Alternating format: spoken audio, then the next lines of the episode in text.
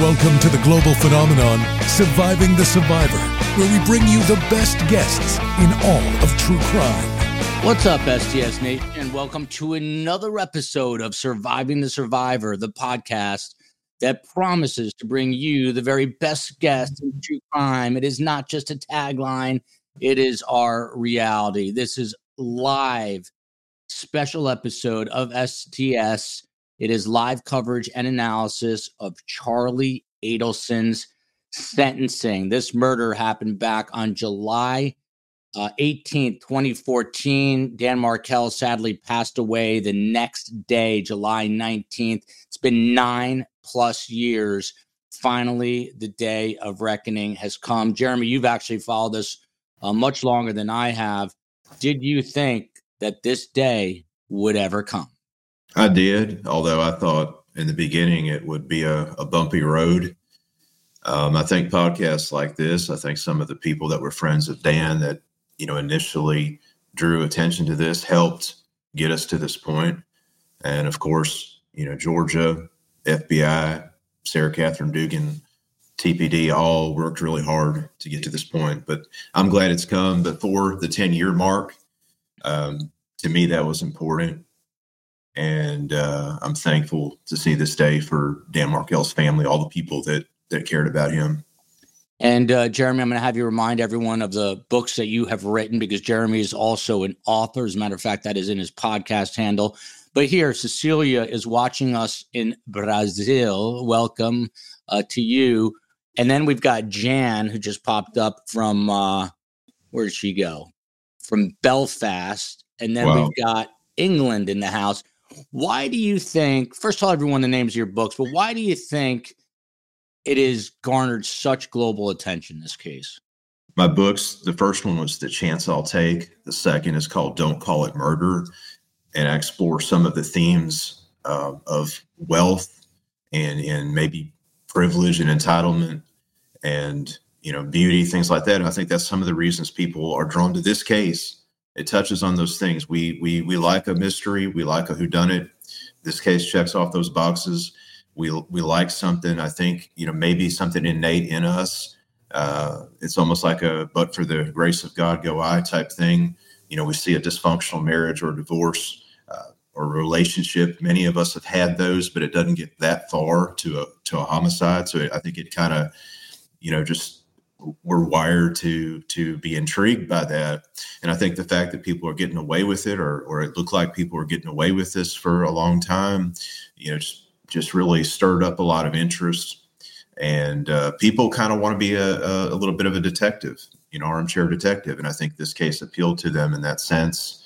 Um, people want to you know have some resolution. And it seemed like the evidence was so clear and nothing was happening. It, it, seemed, you know, and we've talked before, you know, some of the the backstory to why the case uh, went the way it did, and you know, and I think people just saw a young, successful person taken in the prime of his life, and that and that really captured people's imagination worldwide, you know, as as we're seeing. Uh, very well put. And uh, speaking of worldwide, look at this. I haven't seen this from Abu Dhabi. You've got, and this is back to back here in the comments Buckinghamshire, England, Vancouver, Toronto, of course, Dan Markel's home. Romania. I've not seen a lot of these countries ever before. We've got Cape Town, South Africa, watching from Ireland. These are literally back to back. Philippines. Then you've got Manila, which is obviously in the Philippines. Wow, I've never seen this many uh, countries from around the world in one show. So, welcome to one and all. It is great to have you. Durban, South Africa, rainy. Cape Town, South Africa. And then you got Wesley John Holmes, who's originally from Australia, a friend of the show, checking in from Tokyo. Wow. I'm, uh, I am humbled and amazed by this. Uh, you've got Leah from Australia, and uh, we're keeping tabs on this courtroom. Judge Stephen Everett. He's the judge who presided over this case. He will be uh, conducting uh, the sentencing today of Charlie Adelson. And uh, if I'm seeing correctly, we've got Daniel Rashbaum. I'm looking at this backstage, and we'll bring it up in just a, a little bit. But Jeremy, especially especially for people um, around the world who are not here in the United States, please just walk us through this sentencing process. What will happen once the judge gavels this session uh, in today?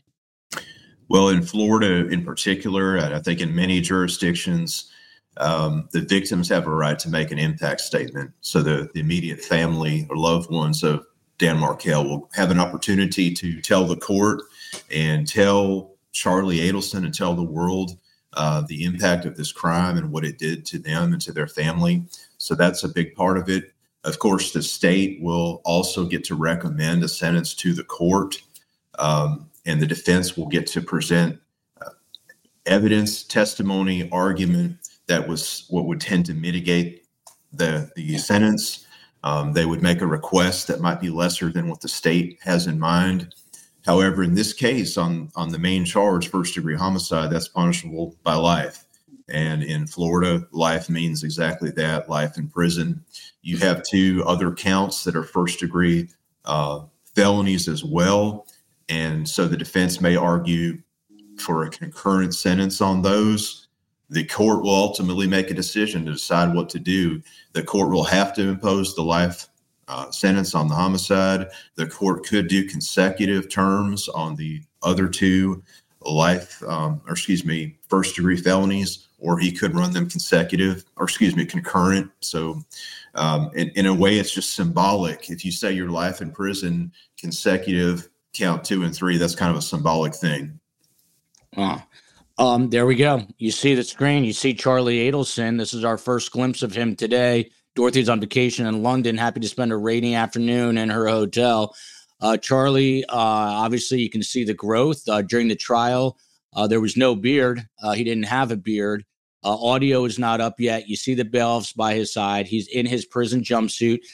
Ironically, a shade different. Um, he's looking back to see who's in the gallery right now, but his mother was in more of a purplish blue jumpsuit. So ironic, Jeremy, because they are literally sitting in the exact same chairs in the exact same courtroom. Um, right now, Charlie Adelson is conferring with his uh, lead counsel, Daniel Rashbaum, who I have to say is a good guy with a difficult case and some bad facts. Um, he is speaking uh, with his client more like Charlie is speaking to him right now.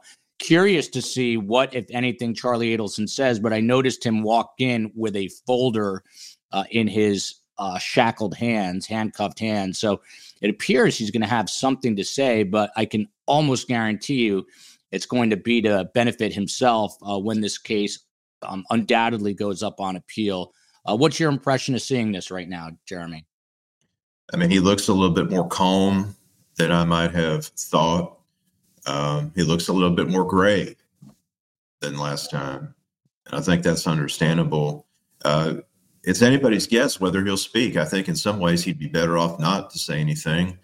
Uh, if he does speak and, and kept it short and uh, was humble and showed some remorse for at least Dan's death, uh, you know, it may look a little bit more favorable for him. I, I, just wonder if he if he'll be able to control himself and not want to talk for 30 minutes and you know avoid all responsibility. And I don't expect him to admit anything, of course, but I mean in the sense that you would say, uh, "There's a horrible tragedy. What happened to Dan? I had nothing to do with it." You know, I'm asking the court's mercy, at least on these other two counts, to run them concurrent or give me uh, a lesser sentence of uh, rather than 30 years on those other two. There's nothing the court really can do on the murder charge. That's life in prison. Um, but he could he could display some grace. He could try to you know put himself in a more favorable light. I don't I don't know that he really has that in him to do it, but but we'll see. Maybe I'll be wrong. By the way, WCTV, the local station in Tallahassee, is the pool camera for this for all the media outlets. Uh, appreciate the hard work that they're doing uh, to bring this to everyone, and we should get audio. We're still uh, exactly five minutes away, and like I said, Judge Stephen Everett is usually quite prompt. Um, another, and there's audio up now. Uh, another thing and I'm going to keep the audio up here um, just in case something is said. Uh, Michelle Michelle Cavernos, otherwise known as Mish in South Africa, letting us know Look how many people from South Africa in Cape Town. Uh, really incredible. I've never seen this kind of uh, global turnout um, for any STS event till now. Uh, I don't want to make anyone feel bad, but this is perhaps the most important place. New Jersey, my home state. Got my other hat underneath here representing my home state. Got Michigan, Ontario, Toronto, Ontario, Canada. Again, the home of uh, Dan Markel. Speaking of the Markels, and welcome to new YouTube member uh, Sandra Mayhew, Mayhew. You can support us on Patreon and or become a YouTube member. If you can't do that, I know times are tough and people have a lot of gifts to get this holiday season. Please, please, please uh, check us out on our audio platforms Spotify, Apple, Audible, basically anywhere you listen to podcasts. If you could give us five stars and listen to us on those when you're in the car, that helps us a tremendous amount. So uh, please be aware of that. We've also got the merch store open, so uh, check that out as well. Queensland, Australia um, is in the house, as is Chesapeake Bay, Virginia. So very heavily represented around the globe. So, Jeremy, I didn't realize this, but um, the Markels have decided to divvy up the victim impact statement. So the only Markel family member we're going to hear from today is the patriarch, Phil Markel, Dan's father. He's a man of few words, great guy. I met him at the trial, and he and I are in close touch. Um, you know, we text frequently, we talk frequently. You know, he told me when I first met him that he's a bit of an introvert, but once you get to know him, he, he likes to talk and he's really interesting. Uh, we had him on the show recently. I expect this to be very powerful because because he doesn't speak often, and I know he's got very strong feelings. How emotional do these victim impact statements uh, become? And are you surprised that only Phil is uh, the one delivering these remarks today? They can become very emotional, and I think that can be both in uh, sort of angry and you know tears and everything. Uh, I'm not surprised. I think in some ways I expect his. Uh, he is somebody that when he does speak, you really listen to him because he doesn't he hasn't spoken a lot over the years, and I've watched him when he does speak. He's very articulate and very, very. All right, for the session, Honorable Judge Stephen Everett presiding. He is two minutes early. Morning, everyone. Two minutes early. Very prompt, Judge. So let's let's listen in right now. West Africa in the house. Going to turn on the Zoom, and once I'm logged in, at that point, we will move forward. By the way, this is interesting. He's turning on the Zoom. That is how Phil Markel is going to deliver. Phil, the Markels are not in the courtroom. Hello from Vietnam. This is where Donna Adelson was trying to get to through Dubai. So uh, ironic that Mr. South of Boston is coming to us. Good morning, Vietnam. late evening there.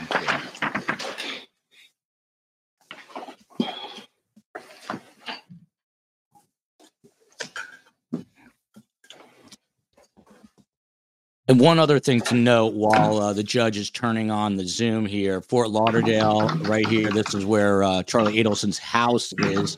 And Lita Randolph was in the house in Fort Lauderdale. She's a friend of the show. Uh, good morning. Janet watching here from Toronto, Ontario, Canada.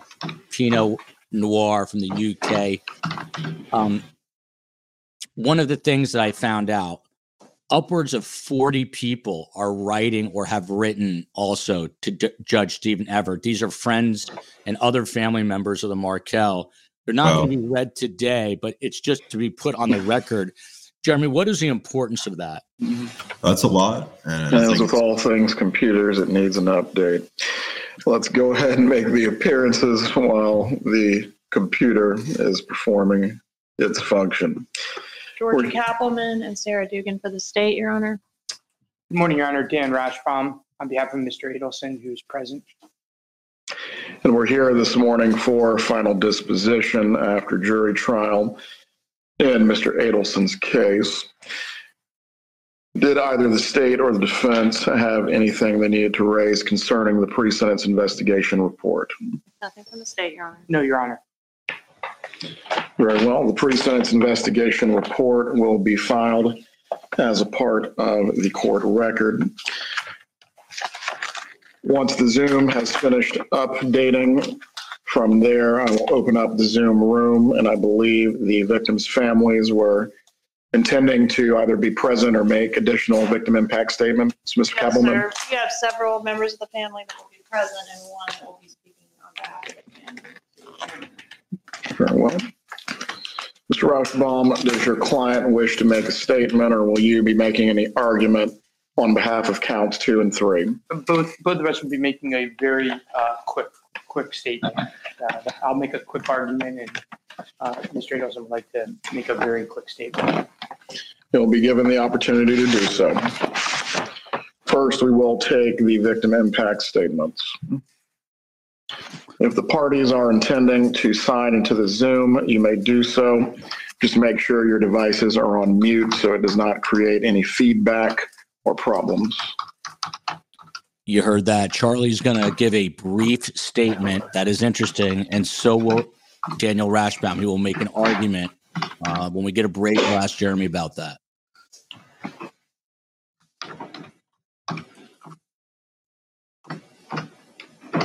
Jeremy, let's ask you about that quickly since we do have a little bit of a gap here. What does that mean that Daniel Rashbaum is going to give some sort of argument in regards to the other two sentences? What is the point of that?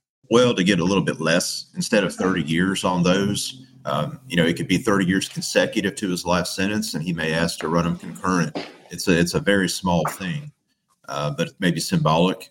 And you know, he wants to uh, do all he can for his client, and uh, you know, Charlie wants to be heard. I'm, I'm not surprised that he wants to have kind of one of the last words in this.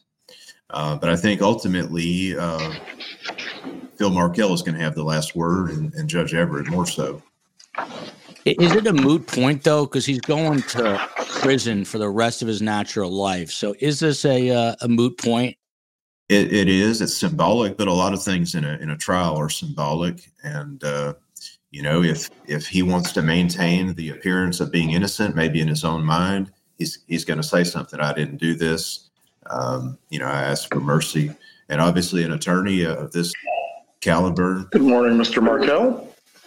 Okay, this, Morning, sir. this is Phil Markel on the Zoom. Let's listen in here. I believe Mr. Markel and Shelley Markel have now joined. Ms. Cappleman, how many additional members of the family were you expecting? Oh, let me check on that. Shelley is the s- the uh-huh. sit Dan's sister and the daughter of Ruth and Phil. I have my mother with me, Ru- Ruth Markel with me. I was about to ask that question. All right, Judge, I think we're ready. All right. Good morning. At this time, we are going to start with the victim impact statements. Mr. Markel, I understand you are going to provide it today on behalf of the family. Yes, thank you. You may speak when you're ready. Take all the time you need. Good morning, Your Honor. My name is Phil Markel. I am Dan Markel's father. Dan, my only son, was born October 9, 1972, in Montreal, Quebec. During that time in Quebec, husbands were not allowed to actually be in the delivery room during a child's birth. However, since the obstetrician was a very close friend of ours, I was allowed to experience the most amazing of moments, the birth of my son. I will never forget the emergence of his head and then those shoulders of an NFL football fullback, a boy of 10 pounds. There I was holding in my arms this gift of life, my bundle of absolute sheer joy. From the time he was a child, my son had tremendous energy, intelligence, and great warmth. Dan had a vibrant, fun-loving personality and lived life to its fullest. Danny loved to socialize, dance, cook, entertain, and play sports, and dedicated himself wholeheartedly to everything that he did. He always looked to do his utmost to improve and achieve better results in every activity that he did. This desire of improvement and commitment to excellence was a defining characteristic of his short life. I fondly remember taking Danny skiing up the hills in the Laurentian Mountains in Quebec when he was just two years old. He rode up the mountain between my legs, holding on to the T-bar, T-bar, and then coming down the ski hill yelling with great joy, faster, Dad, faster. Then, as he grew a little older, he played hockey at the local park. To improve his skating skills, he requested to take a speed skating lesson with a local coach who was from Russia. And he had a very, uh, a reputation as being a very tough coach. Dan persevered, and after every hockey lesson, he came off the ice with a red face, totally out of breath because he always gave it his all. At about the age of 13, Danny developed the idea that he was going to Harvard University for his college education. He discovered that the acceptance requirements for Harvard were not only good grades, but also work for the community and charitable work. To achieve these goals, he revived his high school newspaper.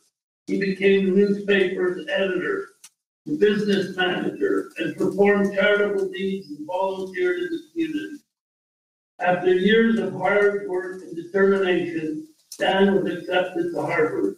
He graduated from Harvard magna cum laude, went on to study at the Hebrew University of Jerusalem for one year, and then earned a master in philosophy and political theory from Emmanuel College at the University of Cambridge in England. He returned thereafter to Harvard Law School to earn his law degree and went on to become an extremely successful lawyer, influential legal scholar. Dan served as a law clerk for a federal judge, worked as an associate at a prestigious law firm in Washington, D.C., and then secured a prestigious teaching position at FSU College of Law. In a few short years, Dan became a full tenured law professor before the tender age of 41, quite unusual. Dan co-authored a book and published many articles in highly regarded law journals and newspapers like the New York Times. Dan's work was influential, and he gave lectures and presented at universities around the world. Although Dan was fond of his Canadian roots, he was very dedicated to the Law School and the Tallahassee community. He was recognized as a scholar who contributed and made a difference in the world. While Dan's career was important to him, family meant everything to Dan. Dan's marriage produced two boys, Benjamin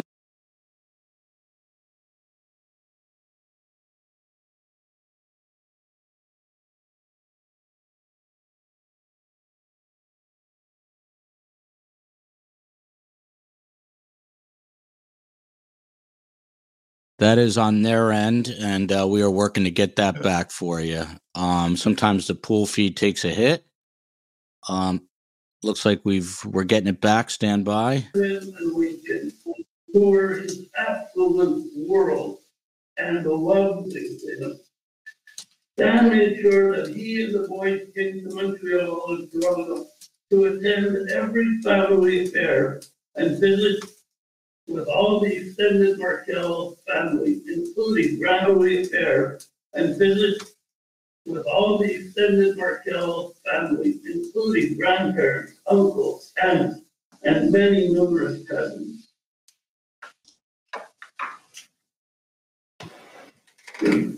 Despite the distance, Dan felt that the boys had to know and be a part of family. Dan also made sure that he and the boys participated in the Tallahassee community. They were involved in the local synagogue. Dan left home at the young age of 17 to go to Harvard, but he always came home for summer vacation, holidays, and all family functions. Danny and I, despite the fact that we lived quite far apart, regularly communicated by text email, and phone calls. Despite the physical distance, as time moved on, we grew ever so much closer. At Dan suggestion, we would plan to talk and have a meal together. At the appointed day and time, we each would prepare our meals, set our tables with a tablet in the middle, and over Skype, Skype we would sit together and enjoy each other's company for a couple of hours despite the actual distance. Dan's life, Dan's life was abruptly cut short, and he was forever taken from me, his boys, and the rest of our family, and all his many friends and colleagues. My life has been a total disarray since Dan's murder.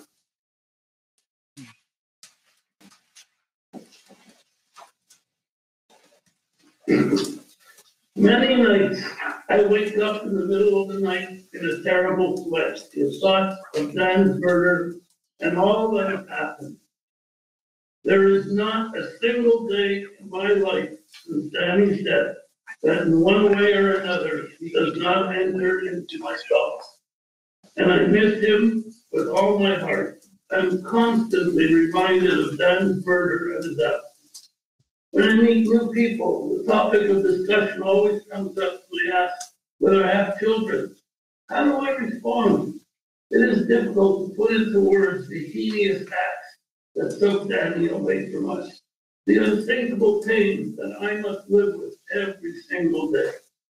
Losing a son or a daughter is something I wish nobody, nobody should have to experience. It's not in the order of nature. Danny is never coming back. We continue to hope and pray for justice and the return to normalcy of seeing and playing a vital role in the lives of our two grandsons, Ben and Link. It has been a number of years since I last wrote a feedback statement, sharing how Danny's death has affected me. Despite our persistent efforts, we still do not have a real relationship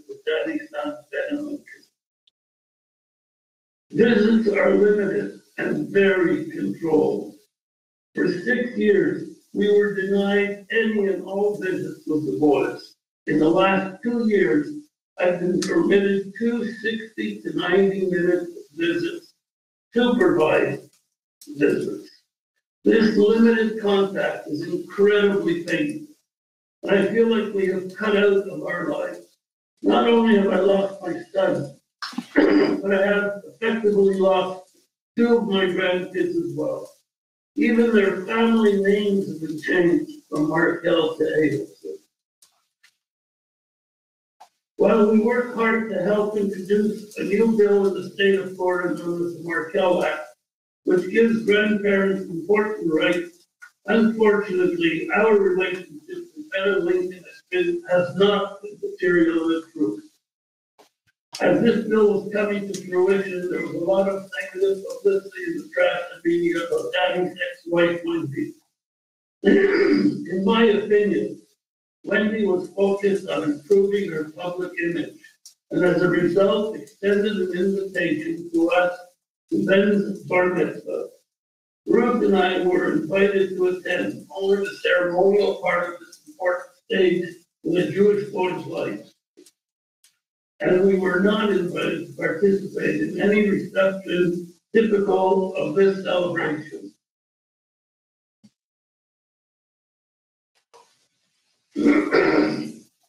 But this invitation opened the door to one of the limited described above. In order not to not overwhelm Ben and on this important day, we me, we asked to arrange a meeting before the market in order to make things easier on the boys, who we hadn't been allowed to visit in years. We were able to arrange a brief ninety-minute supervised visit to Ben and and a few weeks before, this be a few weeks before the bar mitzvah. However, immediately after our brief visit, Charlie was arrested, and Wendi rescinded our invitation to the bar mitzvah. At the time, she said that they're going to either postpone or completely cancel this bar mitzvah ceremony. Neither of those happened. Excuse me. Take your time, sir.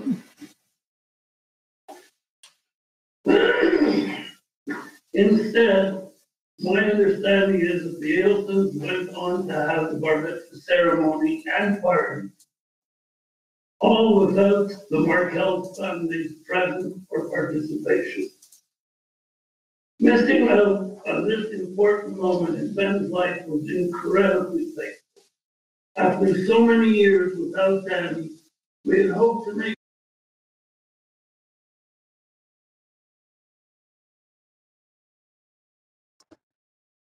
Uh, once again, that is uh, the pool camera um, buffering there. We're going to get it back up. Uh, just stand by. Uh, as you can tell, Phil Markel is here. We go. It's coming back. forging a consistent relationship with itself to this important life cycle event. Dan's murder brought his life abruptly to an end for no sensible reason and has affected a countless number of people. The legal community is deprived of Dan's wisdom and ideas, which made the world a better place. Dan students are deprived of the experience of having Dan as a brilliant professor and caring mentor, showing them a path. Dan's colleagues can no longer benefit from Dan's friendship, insights, and scholarly, scholarly discussions and debates. Ruth and I have been deprived of our son, who has been taken away from us so suddenly and totally against life schedule. Ben and Lincoln must go through life without their father, who loved them with all his being. The boys have been deprived of their father's entire family after Dan's murder. We have, we have no idea of what these two boys know or have been told about Danny's death. They truly believe, I truly believe that they have been brainwashed in all these years, from the ages of three and four years of age to the present day. I also have no idea what the boys know of us, the entire Markel family, our history, etc. And especially how much we all love them and how we wish they were active part of our family. Both Ruth, sorry.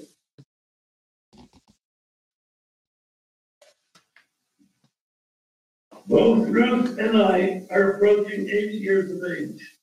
At this moment, we are healthy, but one does not know what tomorrow brings. The wheels of justice turn very, very slowly, but so far we're very grateful that they're still turning. We're very grateful to Tallahassee law enforcement, to the state attorney and all their staff, to all our relatives and friends, including the hundreds of Danny's friends and colleagues around the world for their constant support over these long 10 years. To all the podcasters who work hard to keep alive this unbelievable story. We are still waiting for Benjamin Lincoln to have a more normal relationship with the Markel family as we wait in pain and anguish. The Adelson family, in particular Charlie Adelson, has been a major cause of our heartbreak and the murder of our son Danny and the loss of our two grandsons. I have suffered tremendously, and we as a family continue to suffer. It is satisfying to see justice being done, and it would be appropriate to ask for the maximum sentence for the perpetrators of Danny's murder. Thank you. Today is a good day. Thank you, Mr. Markel. Was there anything else that you wish to say as a part of your victim impact? No, sir. Ms. Cappleman? Me. Um, We do have some letters which we submitted to the court. Has Your Honor received those and had an opportunity to review them? I did. I was able to review the letters. They were also a part of the pre-sentence investigation packet, which will be filed in the court file as well. Yes, sir. Nothing further regarding victim impact. What is the state's argument with regard to sentence, at least as it concerns counts two and three? in regards to counts two and three, Your Honor, we are seeking the maximum sentence. We're asking for consecutive 30 year sentences on both of those. I have prepared a score sheet in reference to those. May I approach? You may. Have you already showed the score sheet to Mr. Rashbaum? So, but I'll. Yes.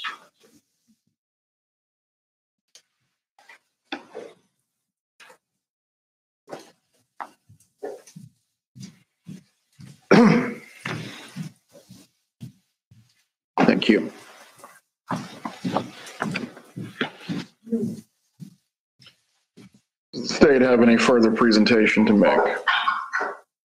The only other matter, Burley's gonna give a brief statement that is interesting and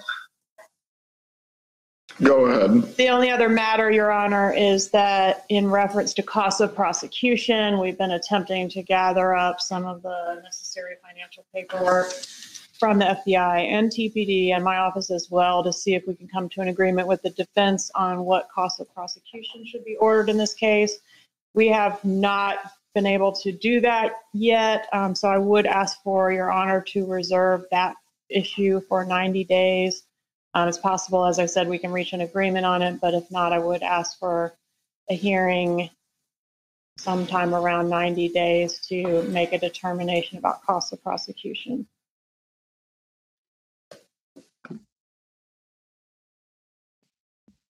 Mr. Rashbaum, do you have any argument to make on behalf of your client as to counts two or three? Judge, uh, we understand the situation. We just ask that those counts be run concurrently. Very well. Mr. Adelson, I'm going to give you the opportunity to make a statement if you wish. You do not have to speak. However, this is your opportunity if you choose to do so. I do. You may stand. Same. I would just like to say that I maintain my innocence. Well, please rise. I'm now going to pronounce the sentence. With the jury having found you guilty of all three counts that you were charged with in your indictment of first degree murder, conspiracy to commit first degree murder, and solicitation to commit first degree murder, I am going to adjudicate you guilty of all three at this time, and you are going to be sentenced as follows. As to count one, the first degree murder count pursuant to section 782.04 and 775.082 Florida statutes, you are sentenced to life imprisonment without the possibility of release or parole. As to count two, you are going to be sentenced consecutively to 30 years in the Department of Corrections for conspiracy to commit first degree murder. As to count three, you are going to be sentenced to 30 years in the Department of Corrections consecutively for solicitation to commit first degree murder. The credit for time served that applies in this matter is how much? 597. 597 days will be applied as credit for time served in this case. If the clerk could please read all fees and cost that would apply as well. Uh, $2,100 as a fine pursuant to Florida statute 775.083, $105 as a 5% surcharge required by Florida Statute 938.04, $20 of the court cost pursuant to Florida Statute 938.06, Crime Stopper Trust Fund, $3 of the court cost pursuant to Florida Statute 938.01, subsection 1, Criminal Justice Trust Fund, $50 pursuant to Florida Statute 938.03, Crimes Compensation Trust Fund, $225 pursuant to Florida Statute 938.05, Local Government Criminal Justice Trust Fund, two dollars as a court cost pursuant to Florida statute nine three eight point one five, County Criminal Justice Education, County Code seven 26 Fifty dollars as a court cost pursuant to Florida statute seven seven five point zero eight three, subsection two, county crime prevention. Three dollars is the court cost pursuant to Florida statute nine three eight point one nine, teen court assessment, Mayor County, Florida Code seven two eight. Sixty-five dollars to Florida statute nine five, county additional court cost, county code seven 24 with a total of two thousand six hundred and twenty-three. Mr. Rashbaum, is there any lawful objection for you to raise to the assessment as announced by the clerk? No, Your Honor. Those amounts will be assessed at this time. Ms. Cappleman, I will reserve 90 days of jurisdiction to address the cost of prosecution in this case. By statute, the state is entitled to the 100, but this is in excess of the 100 is what you're referring to. Yes, Your Honor. Very well. 30 days to appeal both your conviction and now your sentence. Mr. Adelson, you are going to be fingerprinted today. And from here, you are going to be sent to the Department of Corrections to begin serving your sentence. Mr. Rashbaum, if you please can timely file the notice of appeal so that way there is no issues regarding any review of the conviction itself. Does either party have anything further to raise to the court before we finish for today? Nothing from the state. No, Your Honor. We are in recess. Mr. and Mrs. Markel, have a good day. Thank you for being available so you can provide your victim impact statements. Have a good day. Thank you, Your Honor. Thank you. Hmm? That's a wrap. Let's keep an eye on this for a few moments. As you can see, Charlie is handcuffed and leg shackled with a bailiff leading him You can take this. This is the pre-sentence investigation information.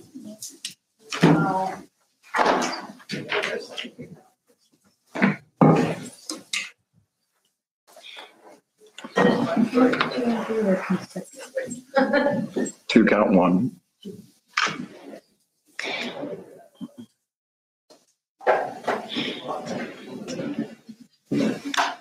Jeremy, is he being fingerprinted right there? Yes, yes, that's standard. Any type of conviction for a felony, they'll they'll do that right there. They may they may take a DNA swab right there as well, um, or they might do that later. But that's all very much standard. He is now property of the state of Florida. Just a number. You know, Continue to no, no surprises, but still, when that hammer drops and that gate that gate slams shut, I mean, it's still uh, it sends a chill down your spine. Hmm.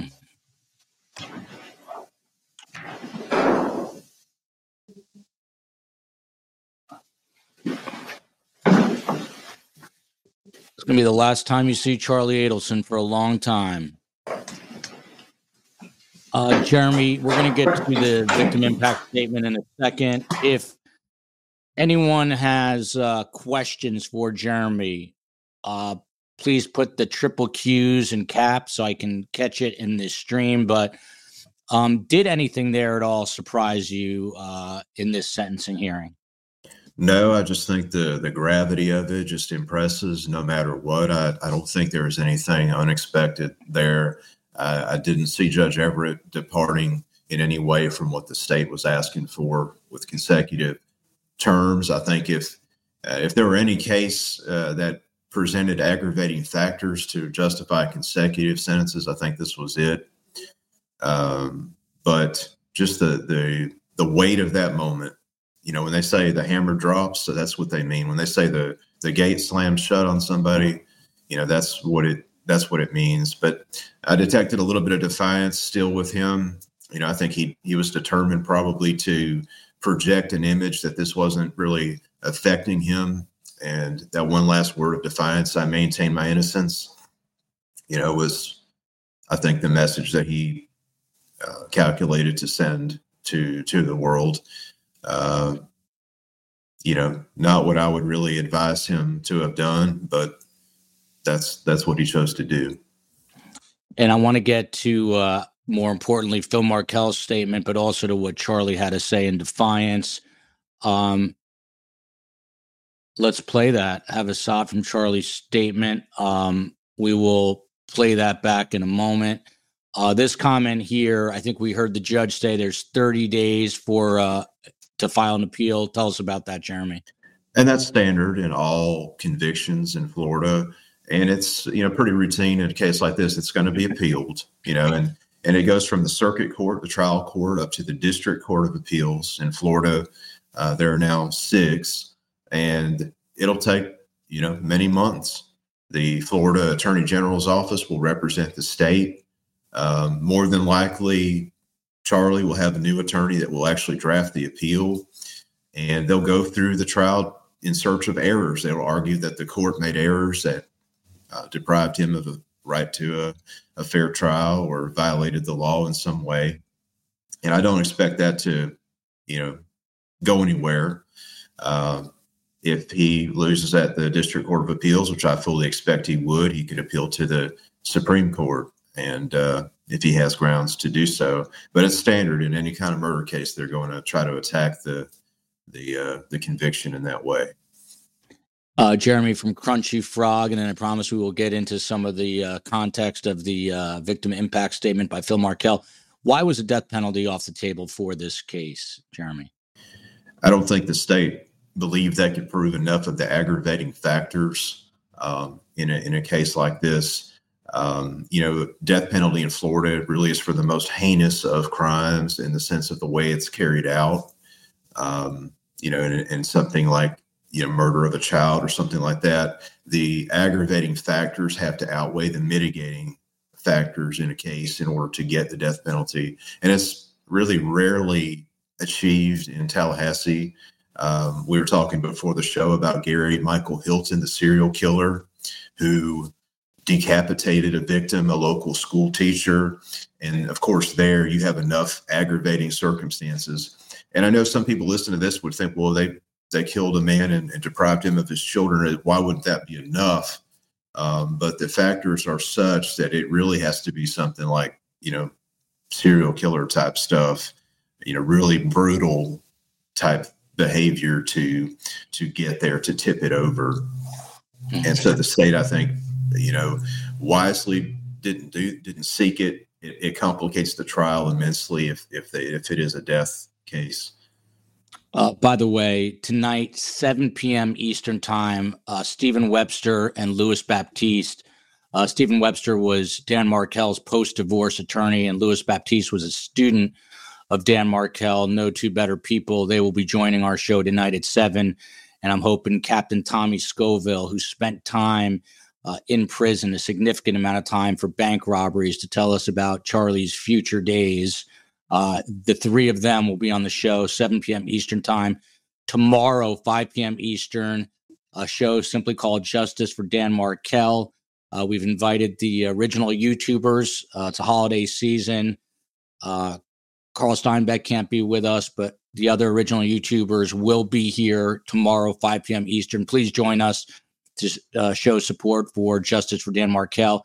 And then Thursday, a really interesting show at 7 p.m. Eastern Time we have a digital forensics expert coming on from Tallahassee with two others, one currently working for the Department of Defense. He comes on uh, sort of anonymously, um, and another is a professor in digital forensics. And they're going to talk specifically about what's going on with Harvey and Donna's devices, their iPads, their iPhones, uh, how how they can be cracked, how this investigation is proceeding that's what could blow this case wide open. So the next set of shows really interesting in this case. Obviously, far from over with Harvey Adelson still out there and Wendi Adelson still out there, and many thinking that uh, they could, in fact, uh, be next. We're going to get to Charlie Adelson in a moment.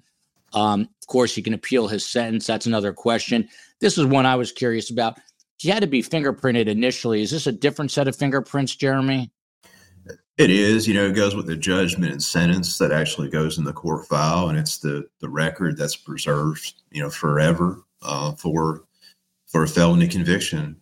Um, but yes, they will book you when you're arrested. They'll fingerprint you, but this is the actual conviction. This is the official uh, thing that you know. In some cases, people who aren't serving life they get out and you know they commit another crime and you know, this is the conviction that proves they had a prior felony when that's when that's necessary in uh, in the circuit court. Cat's Attic making a great point. Jeremy is nice and generous, given so much of his time to share his thoughts about such an important moment. A true Southern gentleman stepping in for Tim Jansen. A lot of people asking about Tim. Tim is a uh, full time attorney, as is Jeremy, and he had some uh, court uh, proceedings to deal with. So Tim will be back, but uh, no one better than Jeremy uh, to be here with us. Um, could Jeremy, could Charlie be a witness at Donna's trial? Is that a possibility? It's possible, you know, if he was listed by her attorney to try to to help her out. Um, you know, I'd never want to rule it out because this case has had so many twists and turns to it. Um, it would seem unlikely, uh, but we've had surprises before. You know, the, the turn of events with Katie cooperating, so uh, it's possible. You know, he can't really face any more exposure if he were to take the stand and, and say, you know, I did all this, I planned it. Uh, mom didn't have anything to do with it. You know, he can't he can't get tried again for murder. Mm. Sadie here. Uh, Jeremy, if Charlie was to flip, what is the best sentence you think he could get? Oh, I would say the state would have absolutely no interest in in cutting any kind of deal with him. You know, it's unlikely they'll even do a deal with Katie after her cooperation, and and you could say there, well, maybe maybe morally, do they do they owe her something? Do they, uh, you know, should they give her something, uh, a reduction of her sentence? They may not, but I'd say they, they definitely wouldn't be interested in Charlie, even if he, you know, even if he did a an eight hour video um, confession to it. You know, I don't know that they would even uh, think for a second to to give him anything but life in prison. And uh, Jeremy, you know North Florida well. Where do you think he's going to spend? He's going to go to a reception area now for a couple of weeks, like an intake facility. Um, just walk us through the next steps, and then he'll go to his uh, next home, state prison. Where does he wind up? Do you think, Jeremy? Well, you know the oftentimes the defense will ask the court to recommend their client be housed as close to home as possible. You know, in his case, close to South Florida as possible. You know, and, but it's based on where the the prison system has a bed for him. Um, they'll try. They would try to do it. They would try to get him as close to possible. But his attorney didn't ask for it in this case. Um, I wonder why. I, I don't know why. Uh, but he'll go to the Northwest Florida Reception Center, which is a, a big facility near Chipley, Florida, actually where I where I practice law. Um, the prison, it's you know really a, a very orderly, clean place, but it's it's prison. It's not fun. It's not pleasant. And I think you know every time those every single set of bars that slam shut on him, it's he's further gone down this path. But they process him there, they classify him there, they, they determine you know the level of risk that he is and where they're going to place him. They also may have to factor in security risks to him if if they feel like the Latin Kings are going to be mad at him. Uh, I don't know that they really would, uh, one way or the other. But the prison is responsible for his safety, and so they may factor that in he could go to a smaller prison up in the, the northern part of the state, maybe to try to keep him um, isolated from some of that. Um, you know, it's depends totally on the the space that the prison has. Um, they might do some sort of interstate compact if there's truly a threat to him from his his testimony, who he is, and they may trade him. They may swap him with an inmate from another state who has a, a problem. So you know, it, it'll it'll be interesting to see exactly. And you know, you can go on the website in Florida, and for the most part, you can you can ultimately see where the inmate is being housed and what facility, based on their name and so forth. Um, so he'll he'll now no longer be a periodontist. He'll no longer be the maestro. He'll be an inmate with a number. Yeah, he lost his uh, dental license, by the way. Uh, was uh, pretty uh, glaring. Charlie never mentioned his own son that he has, five years old. Obviously, Phil Markel speaking about Dan, his only son the entire time. Um, will Charlie immediately get out of the Leon County Jail? So, how much longer uh, before he's removed to this intake uh, facility? It may be five days, 10 days. They want to get them out as soon as possible, um, you know, for multiple reasons. One of it is just they don't want to have to pay to house somebody who's now a responsibility of the state to house, feed, and clothe. Um, so they'll they'll have a van or a bus that will pick him up and probably be on I ten, head into uh, further into the Panhandle over in Chipley to the reception center. Uh, and that'll probably be some of the last uh, daylight he sees for a long time uh, on that bus ride. So let's get to the most important thing here. This, of course, is Phil Markel, who I now consider a friend and just a stand up guy. He started his victim impact statement. Um, saying Dan was my only son. Uh, husbands back then were not allowed in delivery rooms. Uh, times definitely changed. I was in delivery room for the birth of all three of my kids, but uh, back then you weren't allowed. This was 1971, but their friend was the gynecologist, let him in. He said it was the most amazing experience of his life. Uh, he'd never forget this gift of life. It was pure joy, sheer joy. He said that Danny had tremendous energy, lived life to its fullest dedicated himself wholeheartedly to everything he did. And I know Phil Markel, uh, both Phil and Ruth are originally from Montreal and uh, all around Canada, but particularly in, in Montreal, Quebec. Hockey is life there. And uh, Phil Markel was a diehard hockey player growing up. And he said his own son loves hockey and he wanted speed skating lessons. So he uh, had this tough Russian coach. And after every lesson, there was always this red face because Danny gave it his all. I'm getting goosebumps now. Let's hold it there. Uh, Jeremy, to you, you know, I've got my own young son, two daughters, but you know, anytime I think about my son, I get so proud. You know, um, I'm a lefty. He's the only other lefty in the family. He's starting to learn how to dribble a basketball, but you could you could feel that fatherly love. Um, Very much so. Yeah. Did it did it touch you? And um, do you think it affected Charlie in any way? It was a soul wrenching statement. And I think uh, you can't listen to that without being moved and uh, just struck by the father's love. And to start at infancy like that, the enormous magnitude that you could almost not put into words, the loss. And I think he, I think he you know, fully, beautifully represented the impact on the entire family.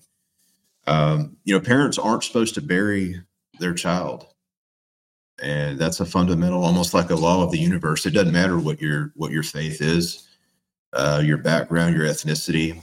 That's just something human. You're not supposed to have to bury your child. Um, they're supposed to to bury you after a life fully lived.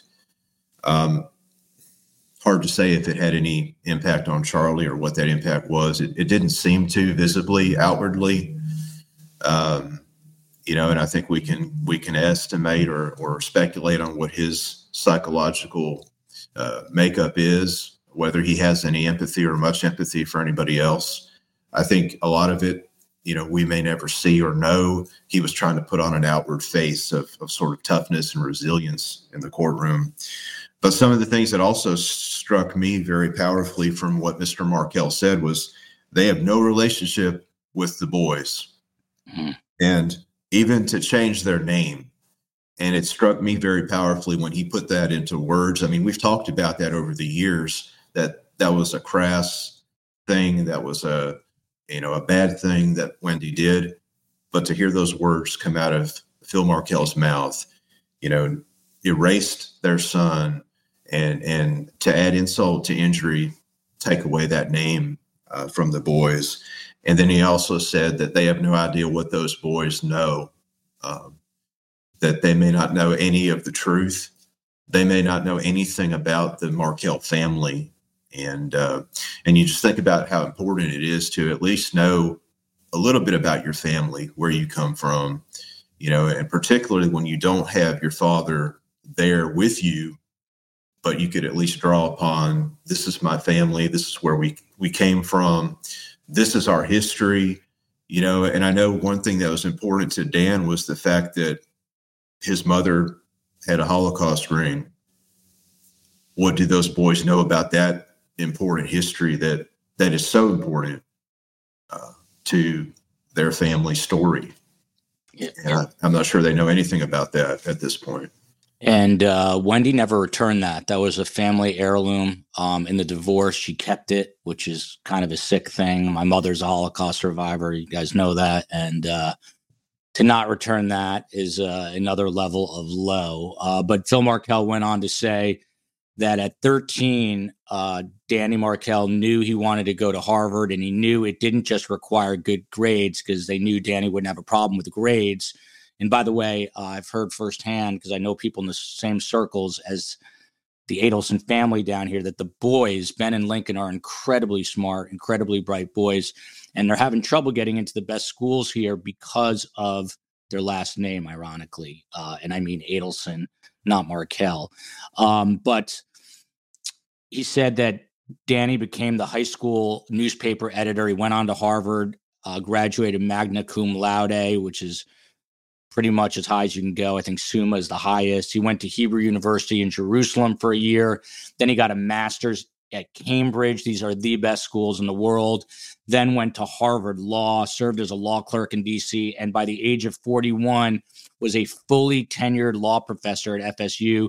He had already written a book and he had already published articles in the New York Times. And then, as Phil said, his life was abruptly cut short and he was taken from me. Phil went on to say, Many nights I wake up in a terrible sweat. There's not a single day where Danny doesn't enter into my thoughts. And he has told me this personally, and this is so tough. He says that people always come up to him and say, you know, in small talk, he's on a golf course. He spends time out in California, even though he's a Canadian, and he golfs. He's a, he's an avid golfer, and people will come up and say, "Hey, how many kids do you have?" And he he he tells me, and he said in the victim impact statement, "How do I respond to this? How do I explain such a heinous act?" Um, that broke my heart too, Jeremy, because it's not just what happened; it is what is happening every day still to the Markels that he's got to live you know, with this horrific, this horror story, and people remind him of it, you know, not not intentionally, because it's it's inevitable, it's unavoidable, and he has to deal with that every day. This horror never ends. And you're never the same, you know. People that I've I've talked to, and you know, and I and I could I could only just sort of attempt to to understand, but from people that I've talked to, you you're never the same. Um, your whole perspective you know, the only other thing I could maybe liken it to, you know, losing a losing a child, uh, losing a spouse, maybe going through something like cancer, where you know your whole life changes. You're you're not the same in any way going forward, and I, and I'm and I'm understating that. I'm understating what he is probably feeling. Ruth, his sister, um, you know, the the enormity of it, and and you're right. It's every almost every conscious moment, probably. Hmm. Uh, let's go to some questions and then we'll pick back up with uh, Phil's victim impact statement. I want to get through that. Uh, can Wendi, I know you're not a family court guy, um, Jeremy, but can Wendi legally stop the boys from going to the Markels if she was to be arrested? A bigger picture here is there is a real reality right now that something you know, that Wendi could be taken into custody. The same, we don't know. It might never happen, but it could happen and it could happen soon. Um, Jeremy, what do you think would happen to these young boys? There's a excellent organization, by the way, down here in South Florida called JAFCO, where uh, Ruth will be speaking. I'll be moderating with Dave Aronberg and the Florida State Attorney and Dennis Murphy of Dateline. That's going to be December 20th, next Wednesday. If you're in South Florida, please get your tickets for that.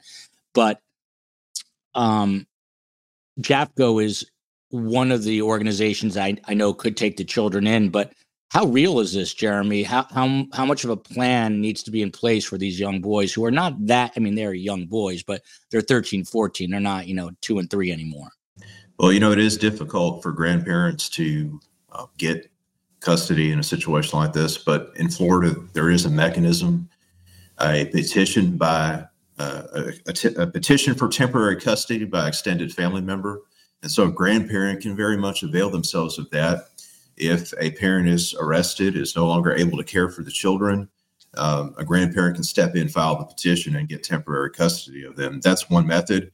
The the Markel, the bill that passed in recent years to give grandparents more visitation may, if not give precedent for a court to intervene, at least give some moral weight to a court. Um, and family law, you know, it's uh, very much controlled by statute and so forth, but the courts still do have a lot of power to to do the right thing in a case like this. And so I think they have a mechanism to do something. You know, they probably they've probably already thought this through and consulted with an attorney in the area that could file something quickly uh, on their behalf if that should happen.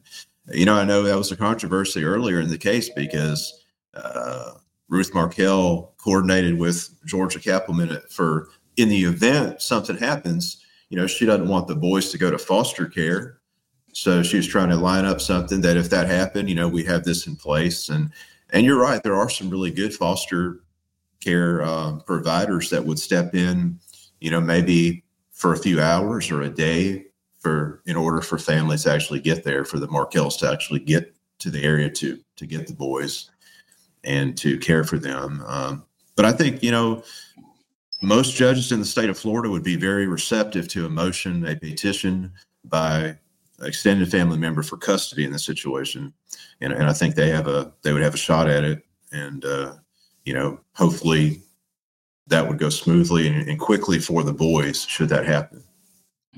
Uh, Lisa in the lab with an interesting question, being that between Charlie's conviction and Donna's arrest, Charlie and Donna spoke for 35 hours. That's more than five hours a day on recorded jailhouse calls. Can Charlie and Donna ever talk again on a call or not because of co conspiring? Uh, what do you say, Jeremy? Will they be able to speak again? My understanding of it at the moment is the order, the pretrial order says they can't have contact. Um, could their attorneys file a motion on their behalf later to allow them some limited contact? That's possible. Hmm. How about this from uh, Tal, Tal Legal? Can you explain the mention of the cost of prosecution by the state? Might the Adelsons be held financially liable for these? Uh, yes, and Florida is a little different from some jurisdictions and maybe some countries that um, not only are there fines for committing for their punishment for fines that you're uh, awarded uh, imposed upon you for punishment but the cost of the prosecution itself like how much it costs to investigate the case to actually try it and do all the things that the state did to present the case to the jury. And the state will tally that up and, and present an itemized list of what hours were spent and they'll try to get the, the defendant to pay it standard rate in Florida for most cases is $100. So if if I commit a felony shoplifting, I'm sentenced, I get fined, but then I have to pay the state $100 to help reimburse those costs. And this was back when the there's real budget problems about 15 years ago, so the legislature created this. But a case like this is more unusual. You, you know, you blow through $100, you know, that was going the first hour of this. We're talking probably 50 75 100000 dollars of costs of prosecution that they want to um, get a, at least a judgment against charlie because he has a lot of money. You know average person that's convicted of a felony the state's not going to go to that trouble. Uh, they're not going to go to just get a judgment that's going to sit there and never be paid but he's got some assets so they're going to try to do this yeah, there was a point in the trial where they said that I think between 2014 and 2018, as a periodontist, which is next to impossible if you're just a periodontist, Charlie was making between or somewhere around 3.2 or 3.4 million dollars a year for those four years. So they were once a family of uh, great means. Uh, I think that is diminishing very quickly with all these legal fees. Um, for Monique Dawn, we'll couple these two questions together. What are his chances of winning any appeal? Followed by this, Jeremy, what would it benefit Charlie to testify against Wendi? He's already been sentenced now, so how could he benefit? Well, I'd say his chances of an appeal, uh, winning an appeal, are low. Um, from everything I saw, Judge Everett made very sound legal decisions. Uh, but there may be some things he may have sustained object- objections or uh, allowed in certain evidence that the state wanted in, that they will they will file a brief and they will brief those issues. Uh, but I don't expect it to go anywhere. Uh, it's almost a de rigueur thing that you have to do. Now, in terms of why would he testify against Wendi, I don't think he would. You know, if there were some chance that he could uh, whittle some time off his sentence, you know, that might give him a, a reason to. Um, you know, I don't really see him doing that though. I think his defiance in courtroom to, in the courtroom today in his statement, uh, I don't expect him to do that. You know, could somebody be so craven that they would, you know, flip on their own sister? But you know, again, I don't think the state is really looking to make him any deals at this point. Uh, Julia. Uh, well. Mr. Adelson, I'm going to give you the opportunity to make a statement if you wish. You do not have to speak.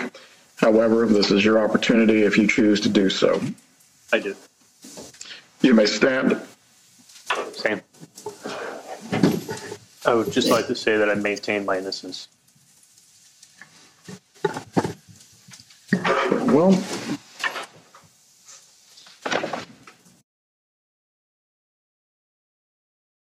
COE having none of it. She just put that right up. Didn't tell anyone, didn't ask anyone. She wanted her soundbite played. So we will go to Charlie Adelson.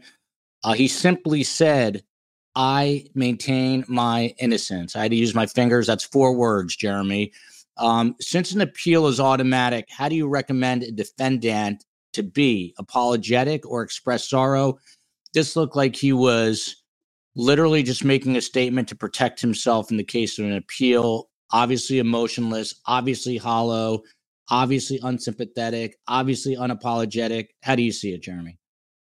I agree with that, and I think you could do both. Potentially, you can appeal. You know, you could you could scour the trial transcript for possible errors and appeal that, but you could still also express some empathy in your your statement. There, he could have said, you know, I feel that it was a tragedy what happened to Dan Markel. I'm a father too. Um, I feel, you know, what happened was horrible. I'm asking the court's mercy. He could have showed a little bit more empathy, a little bit more humility he could have mentioned his son, as you mentioned, as you noticed. He could have actually asked the court for mercy.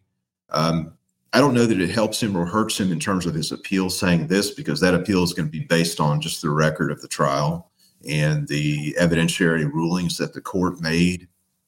Um, but I think for him, it's just important to keep projecting that image of I'm innocent, I didn't do this psychologically, publicly, and, and everything else why he would continue to do that. And, you know, some people will never admit what they did. And uh, I don't really expect that he would at any point. Yeah. And I've talked to people very close to the case, and they tell me that Charlie really believes in his own innocence, that he was actually extorted, which I am now labeling the OJ factor, where you tell yourself something so much that you actually begin to believe it. And I think that in his own twisted, demented mind, because I have no doubt that he was behind this, that somehow he's telling himself he didn't do this. Um, Mary Griffin, can Dan Rashbaum now represent Donna? He didn't meet with Donna. He made that publicly uh, known. What's going on there? Wouldn't that be a conflict of interest? Explain that, Jeremy. I think it technically could. Um, that's a little bit of a gray area. That's that's kind of a little bit of a head scratcher there. You know, if Charlie's um, interests are adverse to Donna's, or if Donna's are adverse to his, you know, he can't represent them both.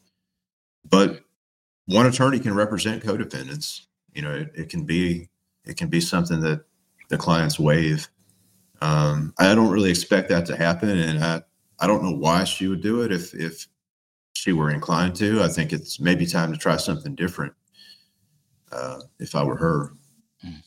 Uh, Jazzy G, this is a very sensitive topic, Jeremy. I don't want you getting blasted with hate mail. Is there enough evidence against Wendi? We've had some attorneys say no, not according to the law. But uh, what do you think at this point? And we also, by the way, do not know um, the circumstances of what evidence is going to be found or has been found on these devices. That's why we're doing the show on Thursday night about digital forensics. And I am not T Pain, always having everyone's back. The, the meme queen is here. Get yourself a copy of Jeremy Mutz's book, The Chance I'll Take, on Amazon, and there is the uh, the link to the book. But um, Wendi, what do you think, Jeremy? You know, and I've I've struggled with that question of Wendi over the years. I really have. In the beginning, I and I watched her her uh, performance in the interrogation, the interview with Craig Isom a number of times, and it took me a while to really come to the conclusion that that was a lot uh, contrived, a lot that was contrived to it. I think they're just close to having enough, and I think amongst all the communications that they have that we I don't think we've seen all of it. The new stuff that's coming from the phones, you know, they may have enough. And it seems to be their strategy just to go one at a time, one shoe drop at a time. you know, I think they were prepared, obviously, to go forward on Donna. I think she accelerated the timeline herself by attempting to flee. You know, it would not surprise me at all that they feel like, you know, shortly before Donna's tried, they may go ahead with Wendi. Um, they may be trying to sift through some of these new things. They may be waiting on her to make more calls and communications. And I, I think it, it's certainly possible. I think they're just close to it, to having enough. Um, I don't know that I would want to to pull the lever right now on charging her because I, I have some lingering concerns that many things are circumstantial, many things are explainable, like even knowing Dan's schedule. Uh, on the face of it, that seems incriminating. Why was she trying to ferret out where he's going to be that week? But what what does she have to say when she's in trial? What does her attorney have to say? They had two children in common. Of course, she needs to know about his schedule for where the kids are going to be. So I think they're they're close to threading this together and weaving it together, but I think they just need a little bit more. And we may be looking at her being charged in the next couple years. Um, I don't see it on Harvey unless they have something else that's, you know, enough because it's not enough just to think somebody knew about something. Did they take some sort of concrete action in furtherance of the conspiracy to either assist it being carried out or to cover it up after the fact? And I and I don't know that Harvey just talking about it or or knowing about it, finding out about it is enough on him. I don't think it's even close on, on his. But I think on Wendi, it's it's it's getting to be close to the ballpark. It's getting to be close to where you know the state could the state could hit this thing. You know. And uh, Jeremy speaking as an attorney, not with emotion like a lot of us do. Uh, let's take a break from the heaviness for a moment from Mish in Cape Town, South Africa. How come Jeremy has the best accent and voice, I might add? But Jeremy, where did you actually grow up where you get an accent like this? Well, largely in the Panhandle. Uh, my dad was in the in the military, but we we ended up settling in uh, the Fort Walton Beach area, the Okaloosa County area, which is over uh, to the west of, of the state. And um, you know, I've lived all my life in uh, North Florida and Tallahassee, and so uh, it's just it kind of seeps into you. And uh, it's a cool accent. Gen X Granny, Jeremy's book, Don't Call It Murder. There's the link where you can find it. Don't Call It Murder. You can, you know, just put it into Amazon and find it there. Um, Jeremy, what do you think? Will there be um, an outpouring of pressure for Wendi to give the Markels more access to the to the boys? It's very timely because I think they're they are supposed to meet with the boys as soon as next week. And one of the things that Ruth Markel has done on our show is to basically ask because they literally don't know what's going on. They were asking for help from people down here who might know what's going on. So if anyone has information, surviving the survivor at Gmail, surviving the survivor at Gmail. I also tweet out at podcast STS, at podcast STS, and on Instagram at surviving the survivor. You can reach me all those ways if you have any info about Ben and Lincoln. But um, what do you think? She's in a, between a rock and a hard place. Her family is now falling like dominoes, but publicly, she's got to be careful. Do you think? She, do you think this visit that's scheduled happens? If you had a guess, you know, I think it would be to her advantage to do so. You know, it's a really a touchy area, and Phil Markel talked about it that he thought that she allowed some appearance of visitation in order to improve her public image and maybe make it where the state was less likely to go after her.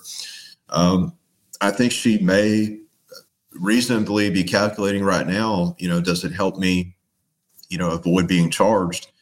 Um, I'll tell you, if I was her attorney, I would say, you know, facilitate the contact. I mean, you um, are making yourself look like a villain, and and some of that public perception is important. But I think number one, it's the right thing, you know. And she could allow Skype, free Skype access, and and contact with their grandparents and their uh, their their aunt and their cousins, and whenever they're in town to to allow them freely to get to know their family, and she just needs to to open up the door to that. Um, and I'll tell you, I think it, you know, could only make her look worse to avoid it. Um, it could only possibly help her with the state if they have to evaluate what's the best thing, because it is a concern of mine that if I'm the prosecutor, do I charge Wendi, and then do I further hurt those boys by, you know, not only their father is gone, but we've locked up, you know, the, all the family that they really have been allowed to know, you know, these past this past decade, and it's a big concern. And if I have a mother that's actually allowing them to repair those ties, that might be something I look at. But it's touchy for her because I think she's in the circle of the wagons mentality, and I think she'll probably she'll probably still kind of play games with this. She'll try to have the appearance of letting contact, but still be very guarded because she's worried about what the boys know. You know, and it's like an abusive relationship in the sense that if I'm the abuser, I'm going to control the access to the to my my significant other. I don't want other people communicating with them because they'll they'll know that I'm lying. They'll know that I'm abusive. The the uh, the wool is lifted from their eyes, you know, and they know what's going on.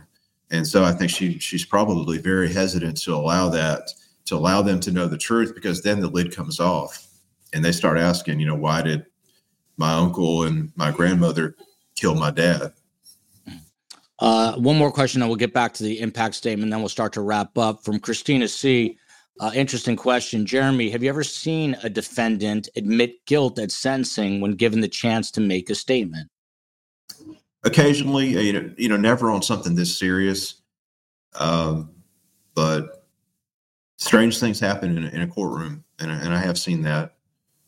You know, I, I don't know. I can't recall a murder case in recent years where that's happened.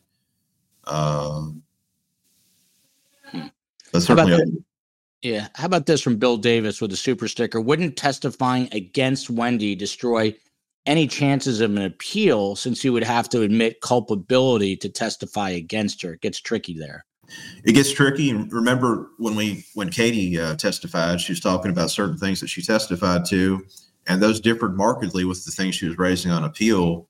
And Mr. Rashbaum really, you know, went after her on cross examination for that.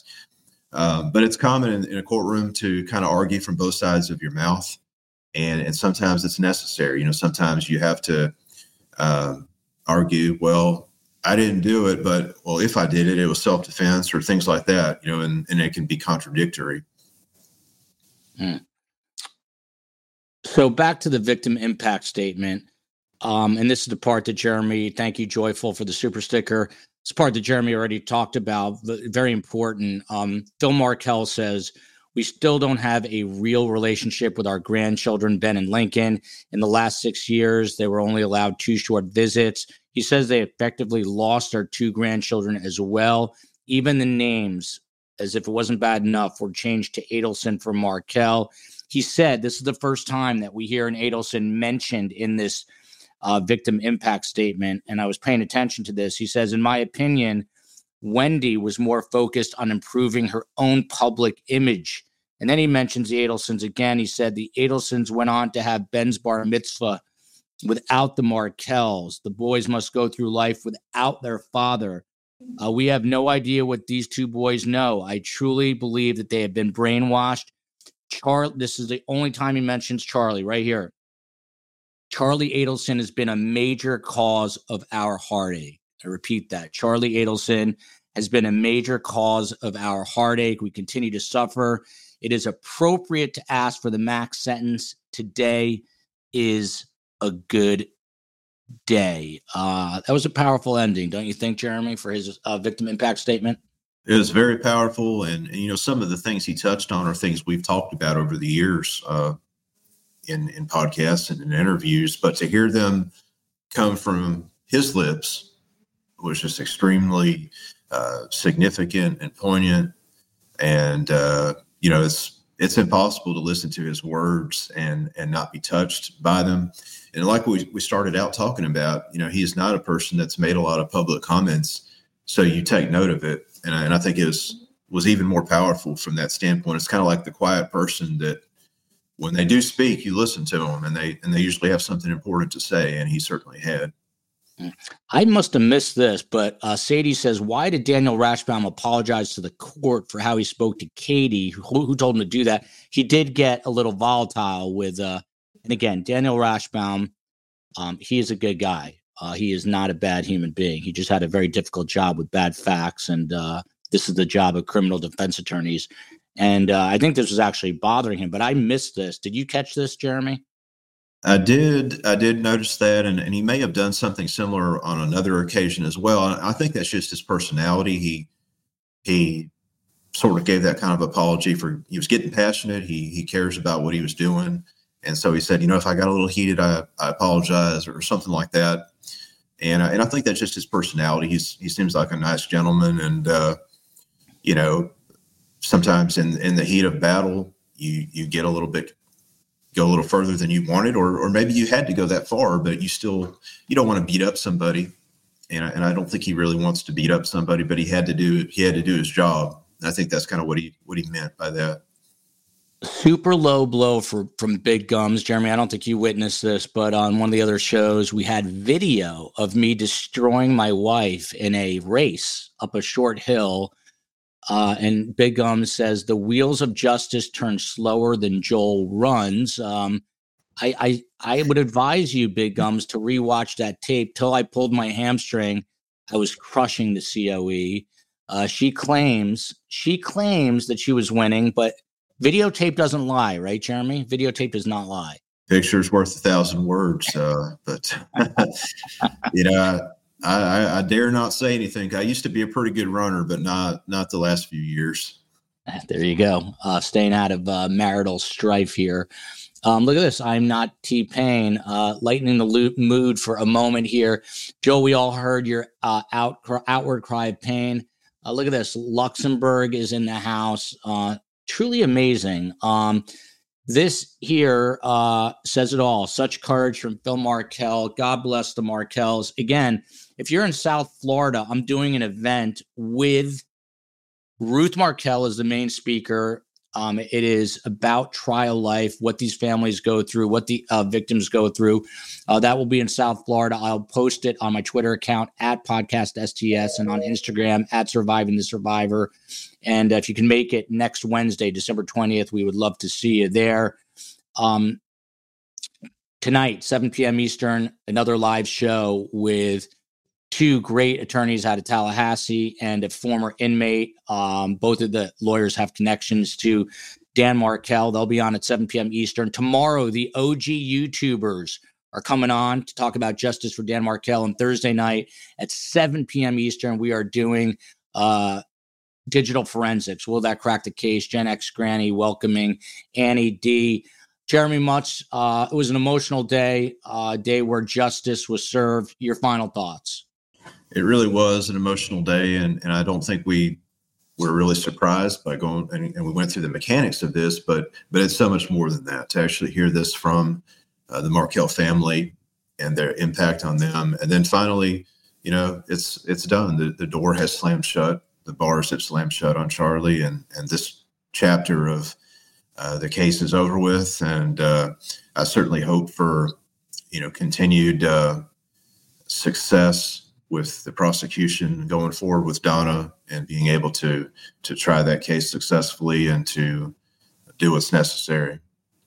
Uh, this is I am not T Pain. As I said, always has my back. If you're interested in going to the Miami event, mention and want to RSVP for this event, there it is. There's the flyer. Uh, I can't remove that um, comment right now, but please RSVP for this event contact the JAFCO Director of Development Operations, Shelly Gold at Shelly at jafco.org. Shelly, S H E L L I, for those listening, at JAFCO, J A F C O dot org. Or you can call 954 315 8671. 954 315 8671. Perspectives on Trial Life.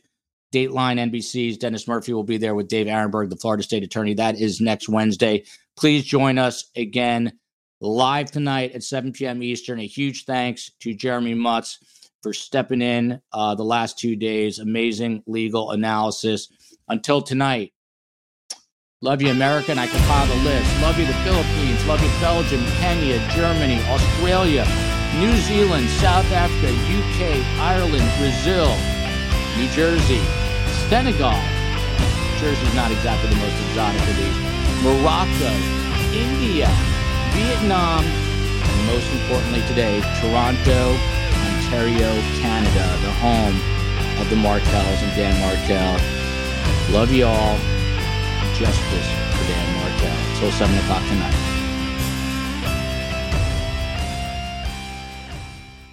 Final seconds of the game. A chance to score, and the chance has gone begging. If your business's commerce platform keeps missing the target on golden opportunities, get the MVP you deserve. Get Shopify. Shopify is the commerce platform revolutionizing millions of businesses worldwide. Whether you're a garage entrepreneur or IPO ready, Shopify is the only tool that you need to start, run, and grow your business without the struggle. Shopify puts you in control of every sales channel. So whether you're selling signed football boots from Shopify's in-person POS system or you're vending vintage shirts on Shopify's all-in-one e-commerce platform, you are covered. And once you've reached your audience, Shopify has the internet's best converting checkout to help you turn them from browsers to buyers. What I love about Shopify is how, no matter how big you want to grow, Shopify gives you everything you need to take control and take your business to the next level. Shopify powers 10% of all e commerce in the US. And Shopify is truly a global force, powering Allbirds, Rothy's, and Brooklinen, and millions of other entrepreneurs of every size across over 170 countries. Plus, Shopify's award winning help is there to support your success every step of the way. This is Possibility, powered by Shopify. Sign up for a $1 per month trial period at shopify.com slash ranks, all lowercase. Go to shopify.com forward slash ranks to take your business to the next level today. That's shopify.com slash ranks.